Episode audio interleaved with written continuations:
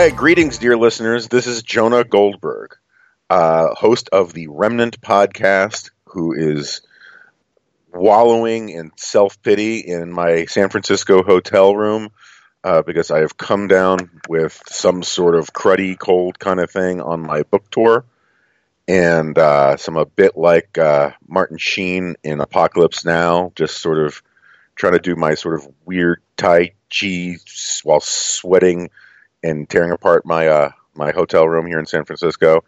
Uh, but that's not important right now. What is important is that this week's episode is brought to you by Dutton Books, publisher of Peter Kirsanow brand new thriller, Second Strike. So, um, as I said, I'm in the middle of the book tour, and so recording podcasts is a little complicated, though I'm pleased to announce that it looks like we're going to do a second podcast this week with that Ben Shapiro guy. Um, that should be interesting. Hopefully, I'll be well by then. And um, uh, and so this podcast is was actually recorded last week, um, last Friday in Washington D.C. at the giant AEI Ricochet Podcast Summit. Full disclosure, I was working on about three hours of sleep then, which is probably why I got sick now. I flew in from Dallas to be there, and uh, Jack and I just basically did a Q&A thing with the audience. And um, for those of you, if my wife is listening, uh, you should just know that, you know, uh, Jack really doesn't mind the abuse nearly as much as you do, but that's another topic for another day. Anyway, so that's the show uh, that we're going to do, and um, we're going to cue it up in a second. And if I sound low energy, don't worry about it because I wasn't that low energy in the actual thing. I'm just uh, low energy right now, uh, and I'm going to go take a bath with a toaster in a second. So here we go.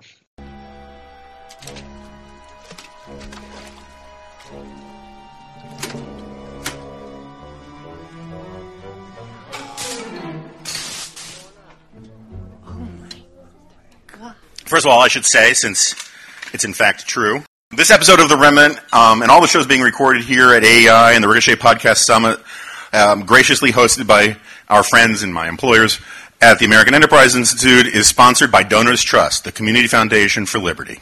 If you care about limited government, personal responsibility, and free enterprise, Donors Trust is the charitable partner to choose. Learn how Donors Trust can help you at donorstrust.org slash ricochet to be perfectly honest, I'm outraged. This doesn't say donorstrust.org slash dingo, but um, I'll just go with the flow. So, uh, for those of you who don't know, I'm I'm Jonah Goldberg, and this is some guy, and um, and this is the Remnant podcast.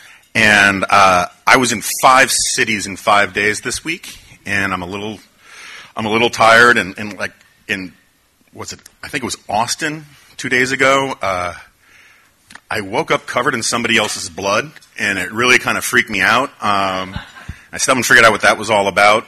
And uh, but I promised Scott Immergut that I would do this, and he promised to uh, um, unhandcuff my daughter from that motel towel rod if I did it. And so it all worked out. And um, so I'm here. Uh, I, I, am I am truly truly exhausted, and uh, uh, I I was outrageously overserved last night after I finished a talk about my book out in Dallas, um, and then I had to get uh, up at 5:30. So of course my body woke me up at 4:30.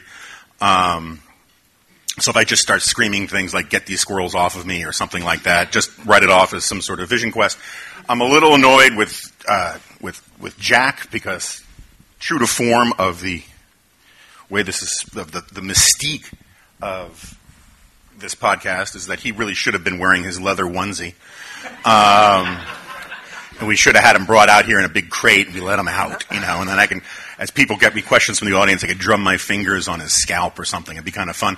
But no. Well, well re- remember that you could have easily lied to the, the, the, listeners of this podcast and said that I was doing, all those things were being done. Um, but now you just gave up the game. That's probably true.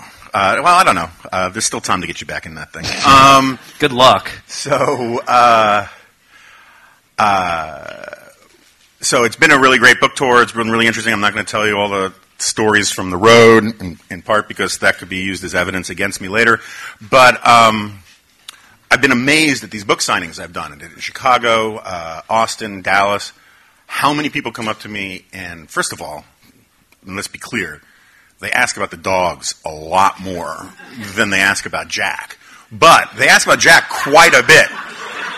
And I was really kind of shocked by it. And, uh, And I am too. yeah, and I know it makes Jack almost as uncomfortable as it makes me. But uh, I've, and it's also just been kind of amazing to me how many people are podcast listeners that talk to me about it. I don't mean this as a bragging thing. They'll come up to me and they talk about the weekly substandard, which does mystify me.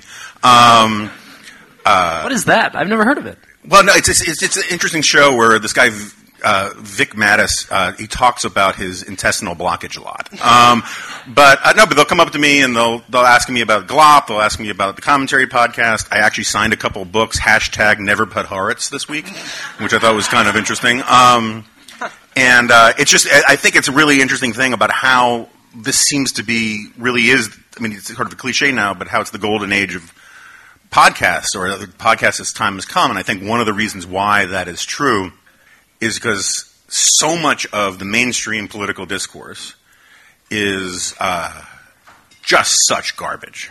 And there's so much screaming and there's so much yelling. I think that is, I thought that, and I think we might talk about this later, but the Bari Weiss intellectual dark web thing, I think kind of discussed a really interesting important phenomenon, but, but kind of maybe from the wrong angle. Um, and the interesting angle is not so much how these specific people are doing all this podcast stuff, as great as some of those people are, including some of my colleagues, uh, but how so much of America itself is just sort of turning off, tuning out a lot of the sort of carnival stall barking shows um, and the screaming that's going on out there. I think there's some problems with it because you get balkanized, and all the liberals go listen to their podcasts and have their polite conversations about their topics, about qui- quinoa or whatever. I don't know what they talk about. And then the um, and the conservatives go off into our little corners, and you know, if there's if it's a certain pop culture podcast, they talk about Chinese buffets and Reston. If it's one that you know Steve Hayward or me are on, it's it's it's it's geeking out on Leo Strauss or something like that. But it'd be good to have more cross pollination. But regardless, I think it's sort of an interesting people example of, of a market voting with its feet. And I think the fact that you guys are here and such fans of Ricochet, which does puts out such great stuff, um, is is testament to that. So instead of having a guest, I, I thought what I would just do is recite from memory the entire script of the movie The Warriors for you.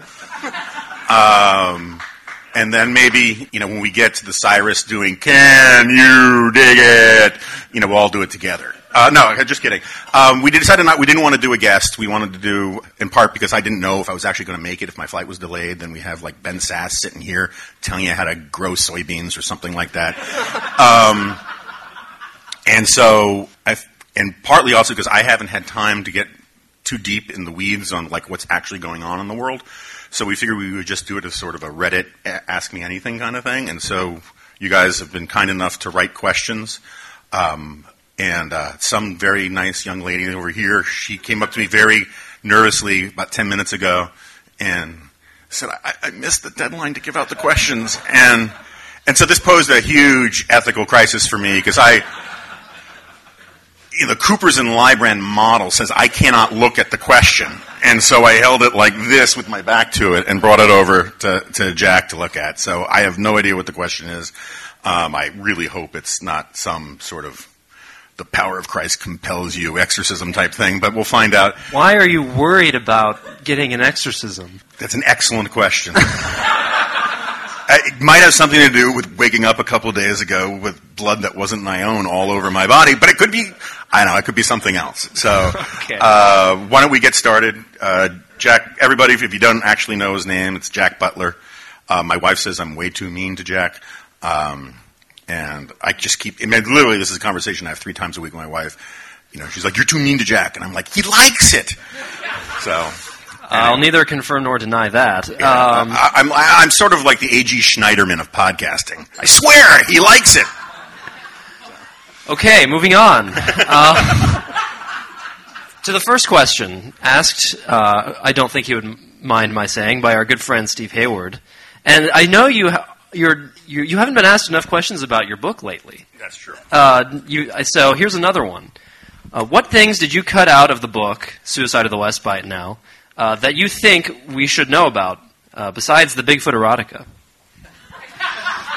Well, as as as Steve, who's an actual accomplished Straussian, knows, uh, the Bigfoot erotica is deeply implied in the silences of the book. Um, but uh, um, I, I, could go on a great length about this question. But uh, the first question about the book that I, I do want to, and um, thanks to Steve for for this penetrating and insightful question. But the, the more important question first is, I've been asked a lot, Jonah, is there, is it true that there's an upward limit of the number of copies of the book I can buy? And I just want to be clear, there isn't. Um, but other than that, I, look, I, there was a whole, there was about, as you know, um, because the, he was the broom behind the elephant on this whole book. I went into great historical detail on nationalism, and uh, you will be seeing takes on nationalism over the next couple of years in various eggheady journals. Um, I'm sure. One of the so what, for those who don't know, the final book is uh, 300 something pages, not including the footnotes and all that. And the original manuscript was about two and a half times that size. And so you couldn't really cut it with a scalpel. You had to sort of just use a hatchet. And so there, I had a piece in commentary recently about the, the, the fundamental anti-Semitism of Marxism that informs all of Marxist theory that uh, from Marx's labor theory of value to the entire idea of exploitation, essentially starting with his dislike of money grubbing of Jews and his sort of self hatred as a as a no longer a Jew. But and so I wrote that piece up. I turned that into a piece in commentary. I think one of the th- one of the chapters I most enjoyed writing about was how. So part of the thesis of the book is that um, human nature keeps will always come rushing back in if you don't hold it at bay. It's like the second law of thermodynamics. Everything, there's a natural tendency towards entropy. As the Roman poet Horace says, uh, you can chase nature out with a pitchfork, it'll always come rushing back in. And so one of the things that sort of fascinates me is how Marxism and communism are these really unnatural ideas that basically come out of the Enlightenment, which say that the entire world should be united, or, one class worldwide should be united. And the idea that you can convince human brains to have a real sense of social solidarity all around the world just because you share a certain socioeconomic bracket is more unnatural than you know, than a lot of other unnatural ideas that have taken hold around there. And what sort of and this sort of points to one of the reasons why I sometimes tell people this book is a prequel to liberal fascism, because you know one of the reasons why fascism took hold was that the, the, the ideas inherent in international communism is this idea that a plumber in uh, Minsk should have the same sense of social solidarity with a plumber from Milan or from Minneapolis, right? That those binds, just because of their status class in the economic strata and all that, uh, that they are these workers of the world should unite. And the reality is is that fascism allowed people to feel like socialists, but actually also have fellow feeling with people of the same nationality. You know, if you're a factory worker in in Rome, you may not like your boss. You may like your boss. It doesn't really matter. But you still speak the same language. You come from the same culture. Your kids may play on the same soccer club. There are all these things that you have in common. You have the same historical heroes. You've read the same books. You like the same plays. This is sort of the meat that lets people sort of have tribal affiliations with one another. And so one of the reasons why fascism gets called right wing is because the National Socialists were eating the lunch of the International Socialists everywhere there was a competition.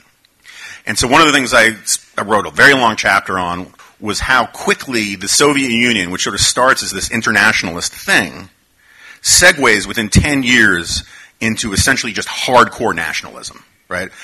Despite the fact that almost everybody with an elbow patch in a Western university was insisting, no, no, no, no, nationalism is the opposite of communism. The reality was everywhere communism was tried, very quickly they give up on the internationalism and they become nationalistic. And I went through the sort of the, Max Eastman wrote these wonderful dispatches about how the revolution was being depre- de- betrayed and the country was going back towards all of these sort of nationalistic notions. By the time you get to World War II, it's not the fight for global communism, it is the, it's the great patriotic war for Mother Russia. And the, one of the examples, which I talk about a, bu- a bunch in that chapter, which is not in the book, is North Korea. North Korea in the 1980s was full of all sorts of communist Marxist garbage, right? I mean, it, was, it started out as a st- Stalinist va- satellite state, and within 30 years of its founding, it started to transform into something much more recognizable to uh, someone who's been watching human history for the last 250,000 years. It turned into a divine right of kings monarchy right before our very eyes. It is now the divine right of the Kims, you could say. But, um, you know, Grandpa Kim was supposedly born in a, this miraculous moment on a mountain where night turned to day, according to official Korean propaganda. Kim Jong Un, it is awesome to read some of the propaganda about him. First of all, he apparently wrote the what are what the entire world agrees are the like the ten or twelve greatest symphonies ever written while he was in college. He read something like twelve hundred books and he wrote like two hundred. You know, I, mean, I could be getting the numbers a little off, but it's something like that. Uh, he invented the ham- either he or his father invented the hamburger, according to Korean propaganda. And um, my favorite is that uh, when he was in college, his Kim Jong Un, his body was so efficient that he didn't need to use the bathroom. Which which surprise you the efficiency of his body when you see him on the news clips today. Uh, he basically looks like a you know Asian. Was it what's the guy from the McDonald's commercials? It's not Grimace. Maybe it was Grimace. Anyway, The big purple dude? Yeah, that's Grimace. Yeah, it's Grimace. So he looks Makes an little bit- appearance in Avengers Infinity War. Spoiler. I I can't tell you how quickly my mental hard drive was spinning trying to remember where I saw Grimace in Infinity War. Is that a joke? Yes? Because otherwise, that's all we're going to talk about for the rest of the time. Grimace, the name Grimace is mentioned in the movie. Okay, the name. It's a name dropping thing. Yeah, Yes. From Chris Pratt, I assume. Yes. Yeah, okay. All right. So, uh, with that segue, what, what else you got? Uh, well, do you want to do you want to answer any more book related questions? Why don't we take a break from the book for a second? Okay. Oh, dear God. For those who didn't see, uh, Rob Long just marched onto the stage with utter impunity and handed Jonah a question. Yeah, but we should also know that Rob has been day drinking. Has he been microdosing as well? Yeah. Uh, he asked the question, whose blood was it? And Question written in blood. Weirdly And enough. the, the funny thing is, he, he misspelled whose. He wrote W H O S E. No, that's right. That's right. I. so I'm an idiot. Uh, gosh, why did I think it should be the contraction, the possess? Uh, who gives a rat's ass? I don't know. That's the whole thing. It's a mystery. it's a mystery, Rob. That's the that's the joke. It's a mystery because it's not mine. It suggests that once again I was on a three state killing spree in my sleep you know, which has happened more than I would like to admit, certainly under oath. So, anyway, next question. Talk about it on Glop, Rob. Um, all right, let's so let's move into some some more contemporary political issues. Can you please discuss the fallacy of you can't yell fire in a crowded theater to argue for limits on rights? Gosh, okay. I guess this isn't quite contemporary since that phrase is about 100 plus years old. Yeah. Um, first of all, uh, you can yell fire in a crowded theater if it's on fire. um, you know, truth is a defense against all sorts of things. If if you see the flames going up the sides of the walls and small children's hair starting to smoke, yell fire. You won't get in any trouble. Also, you know, one of the, just again to pander to Hayward here, um, you need to have an original understanding of the phrase shouting fire in a crowded movie theater," because back when that was a live proposition, the theaters were lit by gas lamps. And so there was a real potential, there was a real terror about fires starting up, right? I mean, now, how do you start a fire in a movie theater today? I mean, I guess it's, it's like if your crack torch goes malfunctions or something. But, but the main problem with this is that people use this kind of thing when they want to basically make an argument about how we should have a heckler's veto right? The argument is essentially you can't say mean things about people who will act irresponsibly and irrationally and kill people in response to mean things um, or insensitive things. And uh, this is the thing that, you know, we're not going to get deep in the weeds of Benghazi again, people forget in the first couple weeks after the Benghazi stuff, basically the entire elite liberal media establishment, from the and, and also the president and the White House, talked openly about the need how we had to revisit free speech in this country because of uh, alleged. First of all, this movie that really didn't spark the thing in the first place, but you had New York Times op eds. I remember listening to a Diane Rehm show where they were talking about how, you know, in this global age, the idea that you can just say whatever the hell you want to say when it might incite barbarians to storm our embassy and kill our people seemed just a really shockingly it was amazingly how cheap they held the First Amendment that they were willing to throw it under the bus so quickly. And this is one of the things that drives me crazy about that phrase. Um, I may disagree with what you have to say, but I will defend your right to say it to the death, or however that thing goes, right? Because first of all, I read about this in my my last book. This was always meant. It was. It, it's not Montesquieu. Who was it? Anyway, some Frenchy. Voltaire. Voltaire. He comes up with this as sort of a joke to badmouth a book. Um, I don't think it was Voltaire. Anyway, uh, we'll find out. It'll be in the show notes. Um, uh-huh.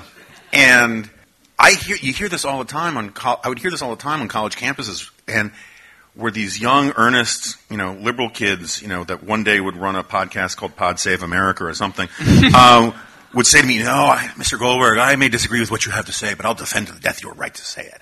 And first of all, they're lying um, because there's no way they're going to risk their lives for me. I just know it. Um, but it's what it really is is a form of bravery on the cheap, right? You want to claim that you would do these kinds of things when you wouldn't. I think it is entirely fine to yell fire in a, in a crowded theater if it's on fire. I think it is perfectly fine to yell all sorts of things that people are going to react badly to in the sense that it shouldn't be illegal or unconstitutional. That doesn't mean you should do it just to get a rise out of people. I think people who deliberately burn the Koran because they think it's cool or funny or triggering or transgressive are morons um, but one of the things, if, if, if we're going to set up a system where the only choice in the public square is between defending some guy's right to burn the Quran or getting rid of the First Amendment, then I'm going to defend the guy's right to burn the Quran. But I'm also going to defend the right to call him a moron. Yeah, you call me a moron all the time. Um, Again, truth is the best defense. Fair enough. All right, so staying in contemporary politics here. Recently, you said your foreign policy is in flux, or your foreign policy views. Excuse me, not the. I don't. I'm not referring to the foreign policy of Goldbergia. That's a different matter. So, what has caused this rethinking, and in what direction do you think you're heading? Uh, that's a good question. Um, I don't have uh, the reasons it's in. Fl- the reason why I can't give a great thought out answer is because it is in flux.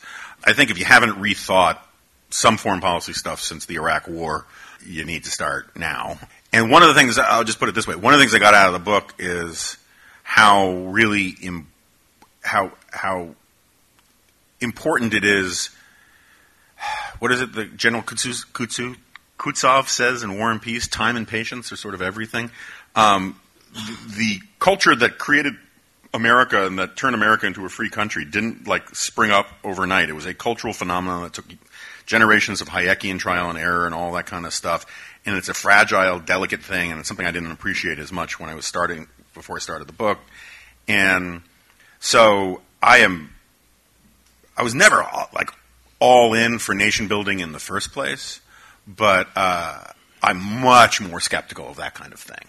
Um, I'm I'm more sympathetic than I used to be to the rubble doesn't make trouble arguments, but at the same time, I should put it this way philosophically, I'm still where I always was, which is that I think you have to be a an idealist about ends, about where you want to go, what you want to see, you know, the world look like, what you want to see, um, how how things transpire. But you got to be pretty instrumental and pragmatic about means, and uh, the idea that uh, democracy lurks in the beating heart of everybody and a desire for it, I think, is less less apparent than I once did. And what that means as a, uh, for the policy consequences, I'm not sure. But I'm much more, I, I believe much more in sort of cost benefit analysis about a lot of things. If you told me it would cost one dollar and one soldier's hangnail to have regime change in North Korea, it seems to me moronic not to do that, right? But if the price is, you know, millions of South Koreans dead or millions of Americans dead or LA in smoldering ruins, which can cut both ways. Um, you got to rethink it. So, uh, the end goal should be free countries, prospering countries everywhere in the world with a loose and generous understanding of what freedom means. But how you get there and on what timetable you get there and by what means and at what costs, I'm much more open to uh, competing points of view these days. But Russia still sucks, if that's what you mean. well, uh, speaking of, well, this is, I'm not. I'm not even going to try a segue here. Let's just go straight to this awkwardly. Okay, so uh, this is obviously an inserted ad at this point because I didn't know about this ad when we were at the podcast summit last Friday, but I'm glad to help it out because uh, Peter Kirsanow is a longtime friend of National Reviews, friend of mine. He's a great guy. I haven't read his novel yet, but um, it's supposed to be a lot of fun, and I would not shock me at all if it's fantastic because he's such a talented and interesting guy. Peter Kirsanow's latest is a gripping high stakes thriller in which special operator Mike Garin faces off against a lethal Russian assassin and a devious plot to wreak chaos in America. Read an excerpt of Second Strike at prh.com slash strike. That's prh.com slash strike. And Peter Kirsanow's latest is available wherever books are sold. So check it out, and thanks to Dutton Books for the sponsorship. And let's get back to the uh, strange conversation we were just having. What do you think the direction of China as a as a sort of national entity is? Is it going to become ever a, a, a free market lodestar or paradise, or is it just going to keep with its sort of hybridized communist party domineered pseudo capitalist statist model? Yes.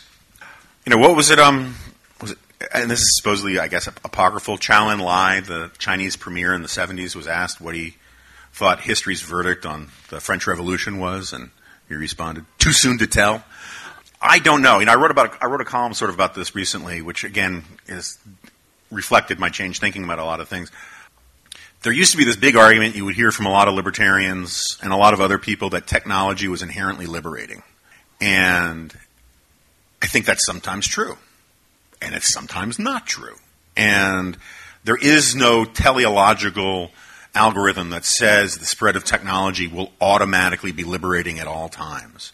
There was a time when it seemed like technology was on the side of oppressors. That's why one of the reasons why George Orwell wrote 1984 because the technology was all on the hands of the bad guys, or it seemed like it could be. And then we had this long period where no, it turned out that technology was liberating. I remember one of the first editorials I read in National Review was all about how the Soviet Union couldn't have a thriving economy because they had to chain up their Xerox machines at night at the libraries for fear that people would copy and disseminate information that the state didn't want them to. And I found that very compelling. But technological changes can yield new realities. Uh, this sort of gets to what Whittaker Chambers would call the Beaconsfield position. And I think that if you look at China today, technology is on the side of oppression, right? This, this, this social credit score thing is terrifying if you actually think it through. What it is basically doing is it's so I have this thing at the end of the book where I talk about how one of the most one of the greatest challenges Western civilization has is we've lost the concept of God fearing. Because one of the things that when you're God fearing, sort of like Adam Smith's impartial spectator, but but with like flowing robes and lightning bolts, right? And it's you know, it's sort of a hallmark card kind of thing that says if you uh, that good character is what you do when no one else is watching. But if you had this idea that God is watching you, you know, you're kind of on your toes a little bit more. And um, in China, the state really is watching you all the time. And so that create, and it's going to be when this thing is fully brought online, truly, and it's going to affect, and it's going to have facial recognition, it's going to affect what you can buy, where you can live, what kind of jobs you can get, and if that's constantly in the back of your mind, you're going to learn to be unfree in your heart and your soul.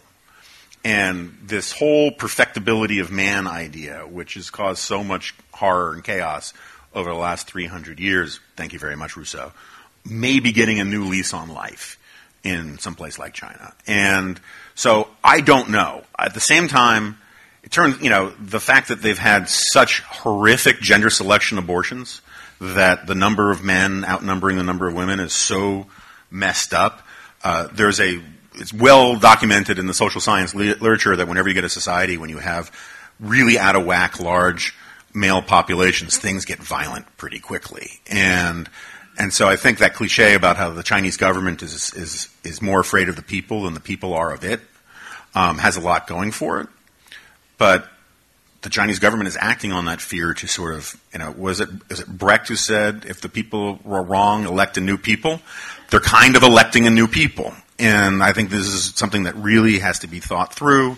They figured out a, you know, if if the Han Chinese were blonde white Europeans, and all the other ethnic minorities in China were African American or Africans, everyone would instantly recognize this as the most hideous case of Jim Crow the world has ever seen.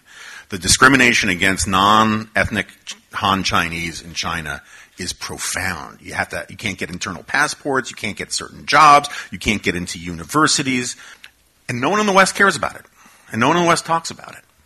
And the Chinese, if you if you point out any of this to the Chinese, yeah, that's the way we do things, and that's about it. And and so I think there's a really there's a there's a understanding gap in the West about the nature of China that is really profound. And I don't I'm not claiming to have my head around it, but I'm also just not confident I can predict where it's going to go.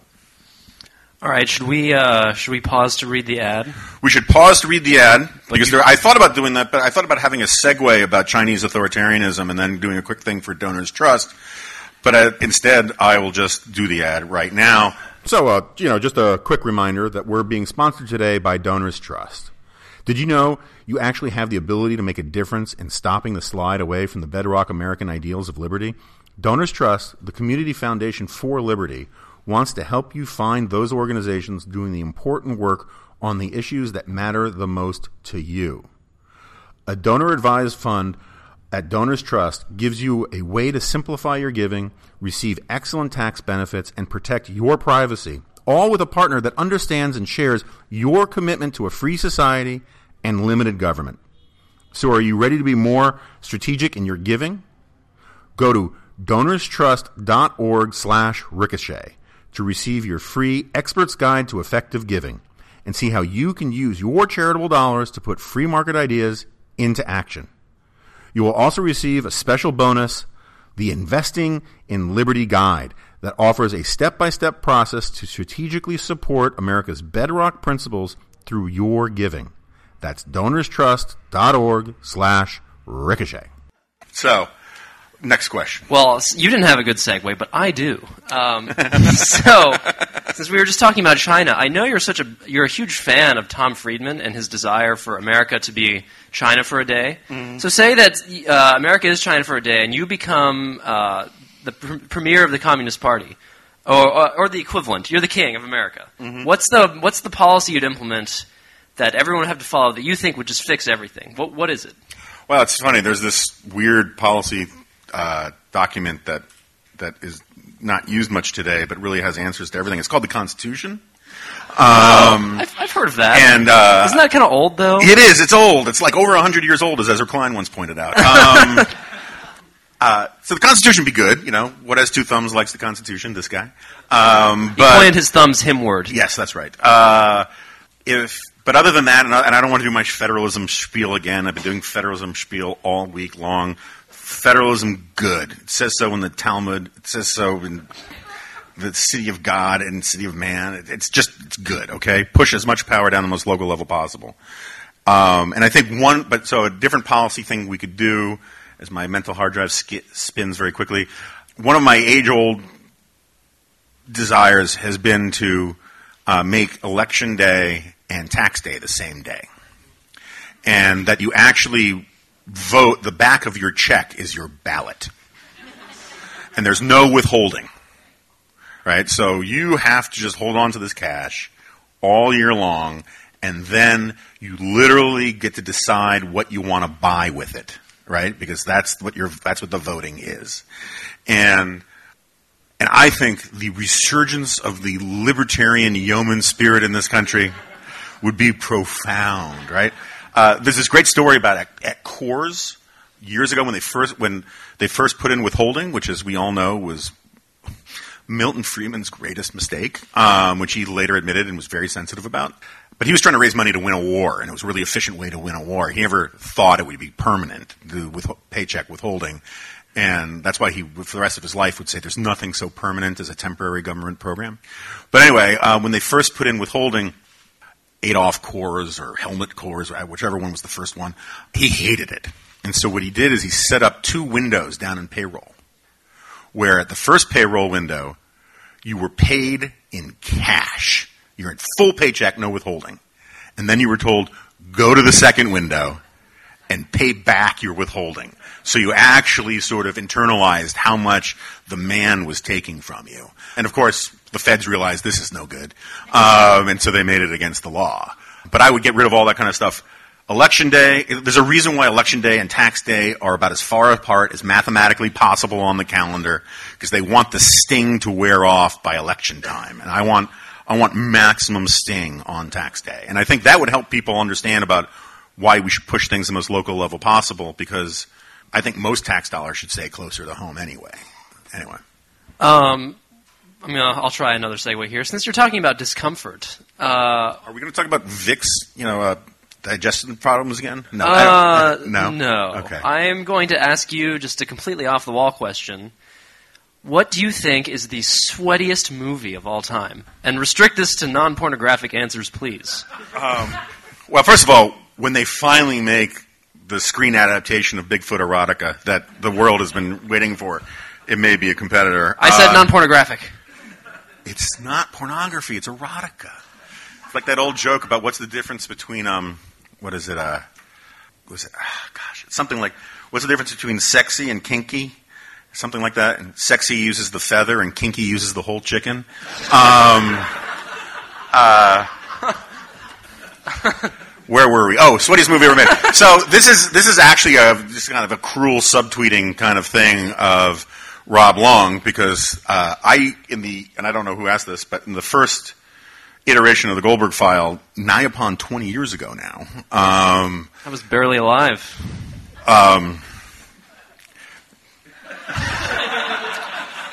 I'm just going to Serenity now. I was inspired by an episode of Cheers that where the, the episode was full of people debating, which Rob Long was. Oh, you've never heard this before, but Rob Long was a, a- an executive producer of, of Cheers, and they had this huge debate at, at at the bar about what the sweatiest movie ever made was, and everyone's you know, Ben Hur and this, that, and the other thing, and um, at the end, I think it was Diane's boss or old girl, old boyfriend or something like that settled the issue by just saying "Cool Hand Luke," and everyone goes, "Ah, of course, Cool Hand Luke." So, and, um, but there is also that uh, that movie, A Time to Kill, which J Pod uh, reviewed under the headline in the Weekly Standard, "A Time to Schwitz," because there was there was a lot of sweating in that movie. I mean, there really wasn't anything. I mean, I, I I would not shock me if there was somebody on set whose title in the credits was Sweat Boy. Isn't that my title? Some days, uh, but I think I'll just leave it there for that one. Okay. Okay. Here's a tough question for you.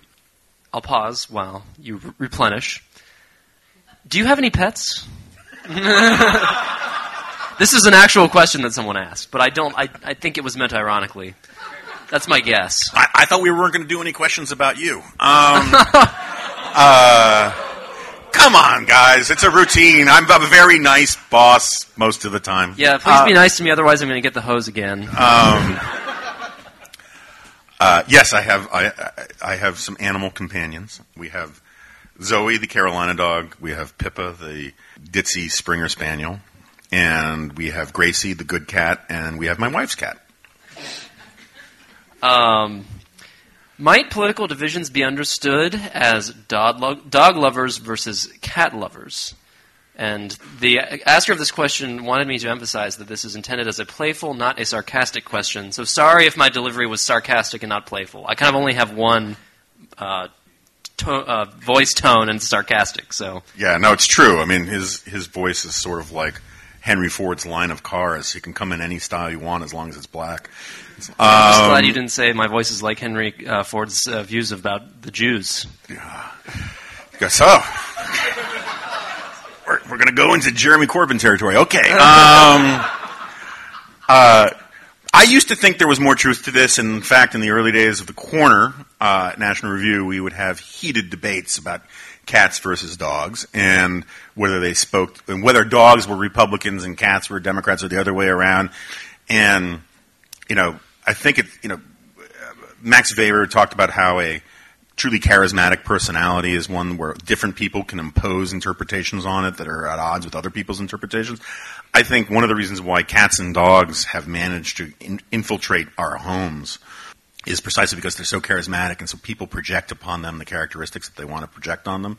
So conservatives like cats say, look, they're independent. You know, they're self-sufficient. They don't rely on anybody. They're like little furry Horatio Algers, right? And and conservatives like dogs will be like, oh, but dogs are so loyal and they're patriotic and they do all these wonderful things. And so I try, it's like, you know, one of the things I've kind of given up is the French bashing. And another thing I've given up is the cat bashing.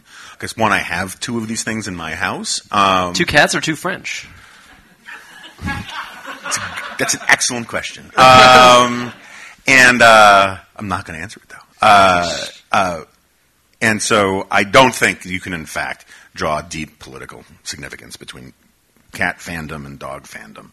Um, but we can all agree that anybody who owns a ferret needs to be institutionalized. Uh, have you had to deal with any like bizarre emotional support an- uh, animals on the various flights you've been making lately?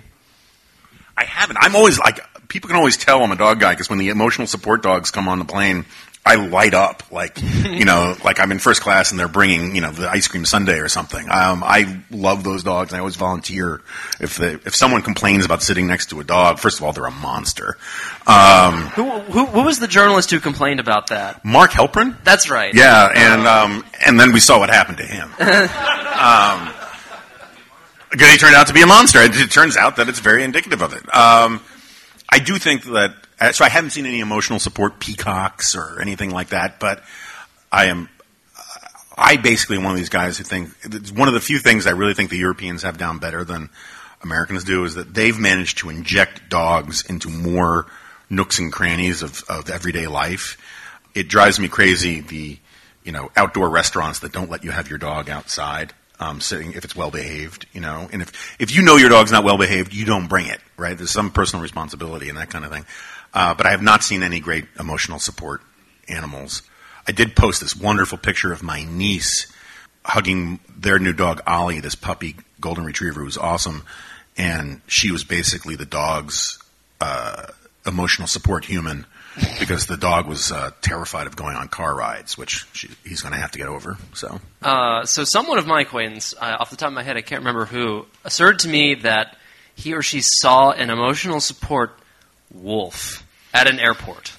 big if true. Yeah. So it, my my response to that was, if I see a wolf in an airport, I'm the one who needs emotional support. like, um, what's why is there a wolf here? My hunch is it was probably some sort of husky kind of dogger, but I, I, I don't know. I, I, I'm very skeptical about the emotional support wolf story, Yeah. but that's just that's just me. It's, it's my journalistic skepticism kicking in. So Are you accusing me of, of dishing out fake news? yes, All right, fine. um, well, then I'm going to move back to book-related questions. Then, just as just to spite you, uh, how has writing the book changed your outlook for the United States? Uh, what are the prospects for instilling a sense of gratitude for the miracle? And I would just like to point out that on this question, it does not look like miracle has a capital M, uh, which in the book it does. So it should be capitalized. Um, so at the end of liberal fascism, I write about this in the conclusion a little bit. At the end of liberal fascism, I was I go off for a while about how I really don't think America could be an authoritarian dictatorship, you know, an Orwellian police state, jackboot stomping on a human face kind of place, because there's just something in our political, cultural DNA that, that prevents that. I've always loved the line that America could choke on a gnat, but it swallows tigers whole. And I still largely believe that, but I don't. I don't think it's an iron law anymore. I mean, one of the reasons why I, I did believe that at the time is that, you know, contrary to what you would think, there's an enormous debate about whether or not in academic fascism stuff, there's an enormous debate about whether or not Nazism was fascist, whether it was loyal to the, the fascist doctrine that was laid out by Mussolini, and and then you get out further, you know, Franco almost certainly wasn't a fascist. He was just an authoritarian dictator, caudillo type. And and so one of the things that shocked me most when I was working on liberal fascism was discovering that the total number of people, not counting like Ethiopians and places where they invaded, you know, North Africa, but the total number of like domestic Italian people that the Italians themselves killed was like between 7 and 17. It just wasn't a big number. Now, they did all sorts of other things because Mussolini eventually became Hitler's bitch, and you can get into all these details, right? And they did eventually cave to Hitler, um, although Mussolini didn't, it's a long story, and sent off all the Jews and all of that. And Mussolini was a dictator, and he beat people up, and he was almost certainly a rapist, and all these kinds of, kind of things. But he wasn't Hitler, right? And part of the reason why Italy wasn't nearly as horrific as Germany is that Italians are just much more laid back people. First of all, biological racism in a country with so many different bloodlines um, is very difficult to sell to people. And while there was some anti Semitism in Italy, it was almost entirely theological, right? Because that was the roots of it. Was a lot of it was papal states for a very long time, and you had to believe that Jewish souls could be saved. German uh, anti-Semitism was biologically based, was a very different concept. It never took hold in Italy. And so the point is, is that fascism, nationalism, all these kinds of things, they bring out things in your national character.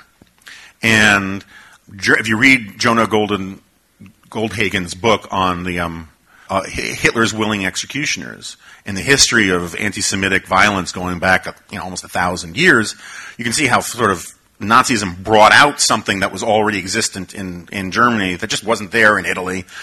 And I make a similar argument about America. There's just something better about American culture um, that just shrugs off the idea for very long, at least for a long time, of having a dictator. Um, and I still believe that as a generalization. I just don't think it's an ironclad rule anymore because I think, you know, as I say at the end of liberal fascism, you can have we were were in danger of Aldous Huxley's dystopian future, where you know we would have prepackaged joy delivered to us. Uh, tenth graders have been writing essays for 50 years trying to answer the question, "What's so wrong with Brave New World if everyone's happy?" And I think Charles Murray and I have talked about this on the podcast.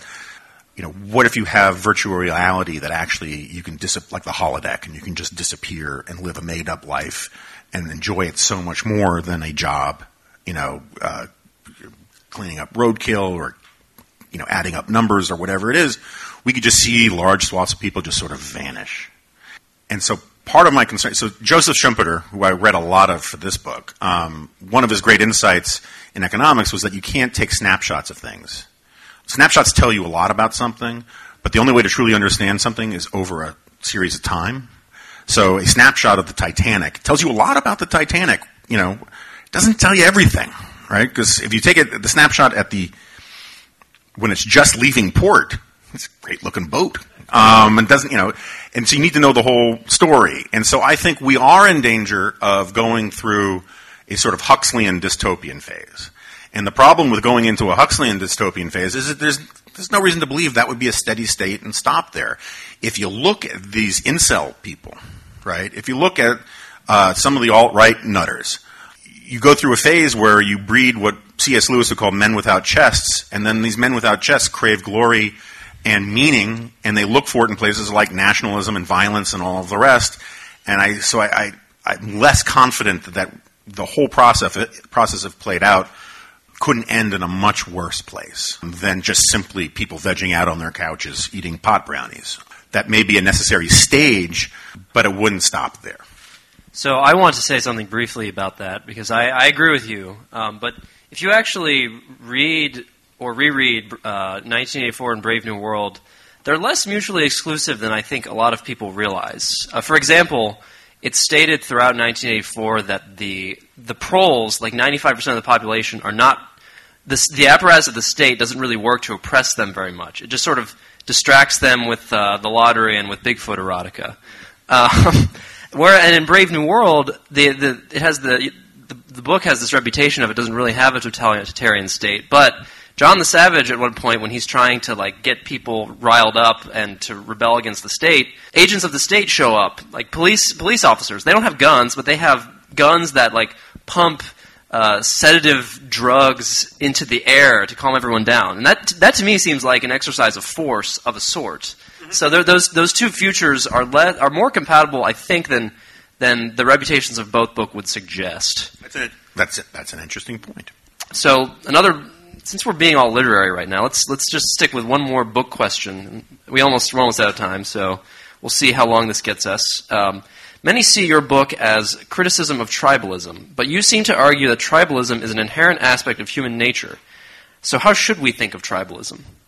So we should think of tribalism a lot like I think about nationalism. You know, my the analogy I always use with nationalism is that you know it's like salt. A pinch of salt brings the meal together. It brings out the flavor. It really sort of unifies the dish. Too much salt ruins it. Way too much salt is literally poisonous because all poisons are determined by the dosage, not the substance. So too much nationalism is a huge problem. The same thing goes with tribalism. If you can channel it in a positive way, or you can sort of cordon it off so that you're only co- sort of crazy tribal when you cover yourself in body paint and cheer the Green Bay Packers or something like that, that's fine, right? But when you start applying it into politics, when you start demonizing the other, when you start saying that people of other tribes are are literally not human, then you get into much more trouble. You know, part of the one of the great influences of me on this book uh, is the passage from Fatal Conceit by Friedrich Hayek, where he talks about the differences between the microcosm and the macrocosm. And he points out, so the microcosm is essentially the family. Um, but it's also the neighborhood, your community, um, the people you know face to face as human beings, the people in your Dunbar's number. And Hayek points out, makes the same argument I make in my book about how uh, we were we evolved as creatures of tribes. That we were in tribes. We were we were evolved to be in small little groups where we shared resources, where we had reciprocity. I keep telling people, in my family, I am a communist because it really is literally from each according to his ability to each according to his need. I do not charge my daughter for food. Um, I do not put price tags on everything in the fridge, right? And so the logic of the microcosm is very different than the lo- logic of the macrocosm, which Hayek would call the extended order of liberty, the world of contracts, the world of markets and customers and clients, and the rule of law, where the state has a monopoly on violence. All of that stuff, that's, that's the macrocosm.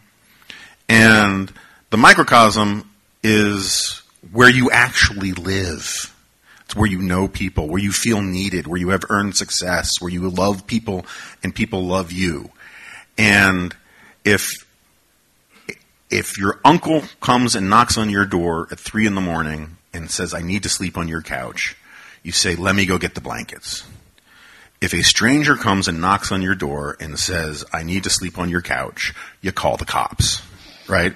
That's the difference between the microcosm and the macrocosm.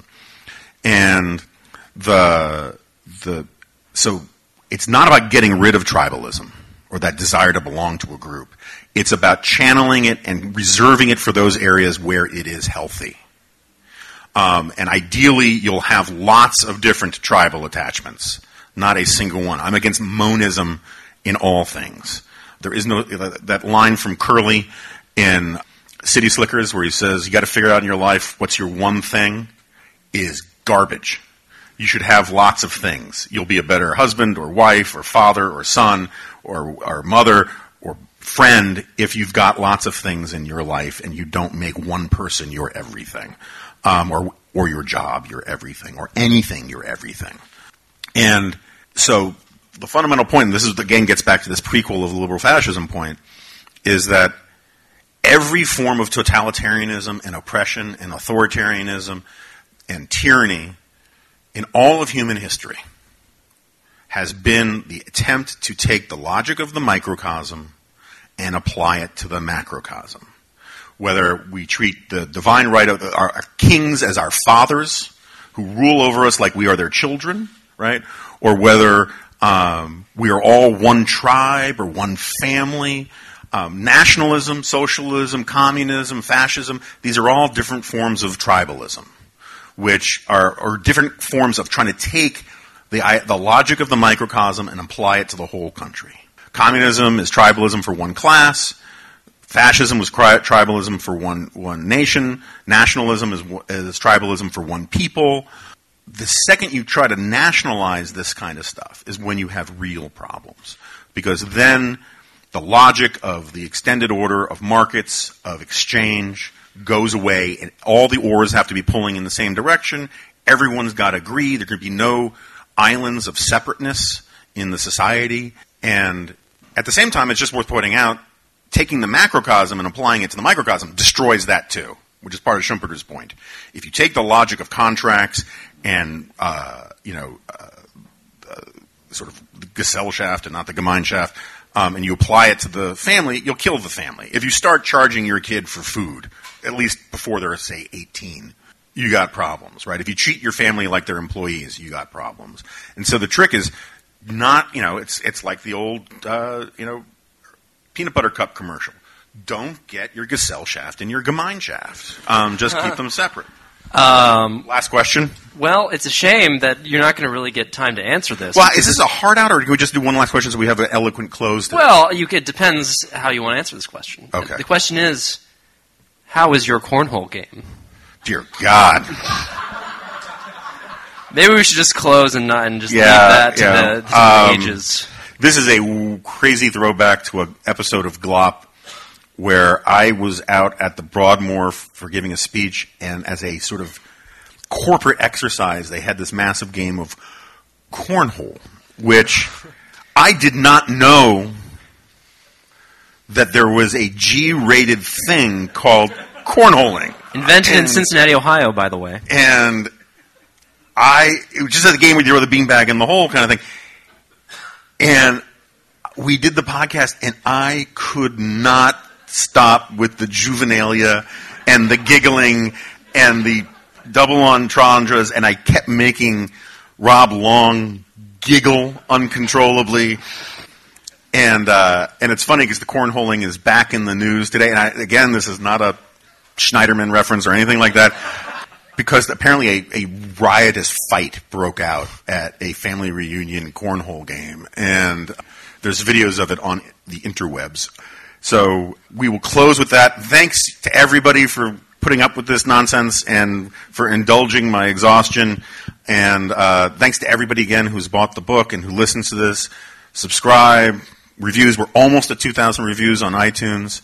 And um, I'll be back later today to do a special two man glop with Rob Long. Thanks, everybody.